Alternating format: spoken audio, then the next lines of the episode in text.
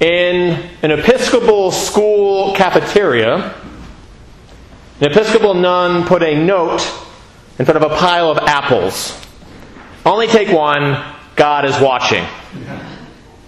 And further down the line, there was a pile of chocolate chip cookies. And an enterprising young boy also put a note. His note put, Take as many cookies as you want, God's watching the apples. it would be very easy for you and I, when listening to this passage from John chapter 11, to stay focused on the obvious apples and to miss the hidden cookies. The obvious apples of this passage are Lazarus and everything about Lazarus. This friend of Jesus who is ill. Why is Jesus delaying? Why won't he go there? Some of you are anticipating the dramatic encounter between Jesus and Lazarus' wrapped body at the tomb, which happens immediately following this passage. But it would be easy for us to be focused on those apples and jump the gun and think about what's coming ahead and not focus on what is actually happening in this passage. There are some hidden cookies in John chapter 11. But I will admit to you, they are not the sweetest cookies that you could find in the New Testament. In John chapter 11, verse 7, Jesus says to the disciples, Let us go to Judea again. And I don't know if you caught this, but the disciples are not particularly happy about this. They're hoping for a better destination. Maybe Las Vegas or Miami. They tell Jesus in verse 8, Rabbi, the Jews were just now trying to stone you. You're going to go there again?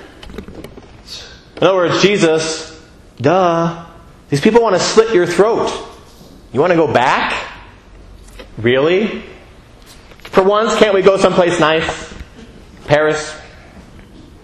And then they have a little chat about Lazarus and how Lazarus actually isn't sleeping, but that he's dead.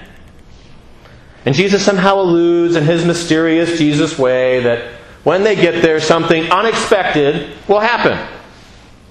When they finally do show up to Bethany, which is the hometown of Lazarus and Lazarus' two sisters.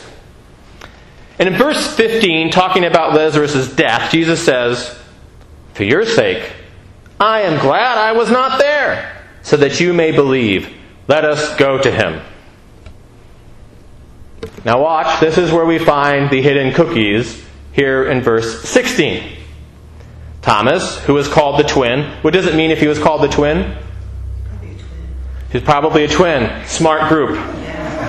Smart group. I, I always remember that, yeah. Thomas, called the twin, said to his fellow disciples, let us also go that we may die with him. Die with him? They were going back to a place where Jesus' life had been threatened.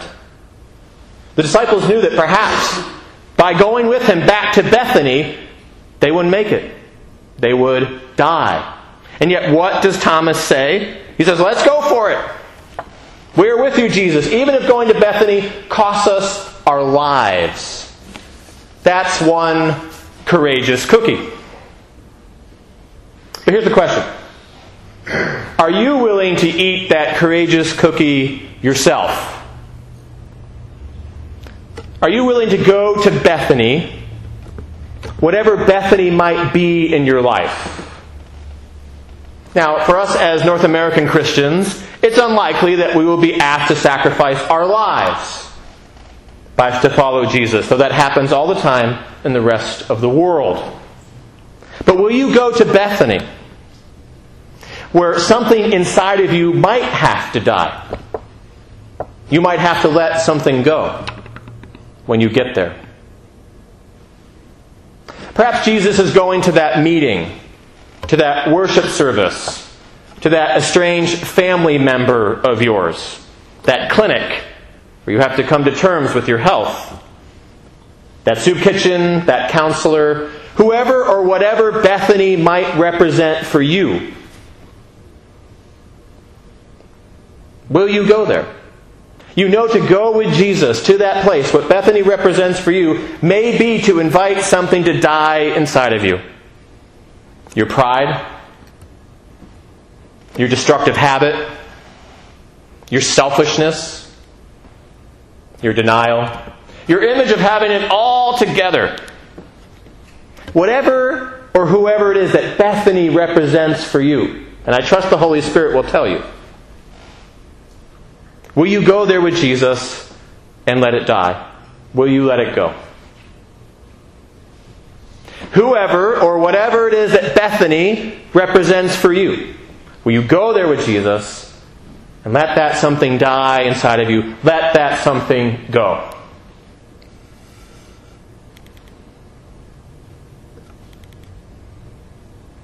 Then you might say, well, why would I want to go to Bethany? I'm sure the disciples asked themselves that same question. Why go to a place where one might die? And again, as North American Christians, we probably don't have to worry about this, though one never knows in terms of our physical death. But why would we go to a place where a part of you might have to die? Something in you you might have to let go. Why would you do that? Why would Jesus ask you to do that? Shouldn't Jesus' cookies taste sweeter? Wouldn't it be easier to focus on the obvious apples? The world's math says that death is the end of the road. Whether it's physical death or the death of something in our lives. But God's math says that death, whatever variety it comes in, can be underline can be with a red pen, can be with God's loving power the beginning of restored life, new life, a new day. So why go to Bethany, whatever that Bethany is for you? And I trust the Spirit will tell you. Why go there? Because there Jesus will help you to let that thing die inside of you. Will help you to let that thing go which has been holding you back from being the person God created you to be, has been holding you back from the abundant life which God has promised to all his people. Amen.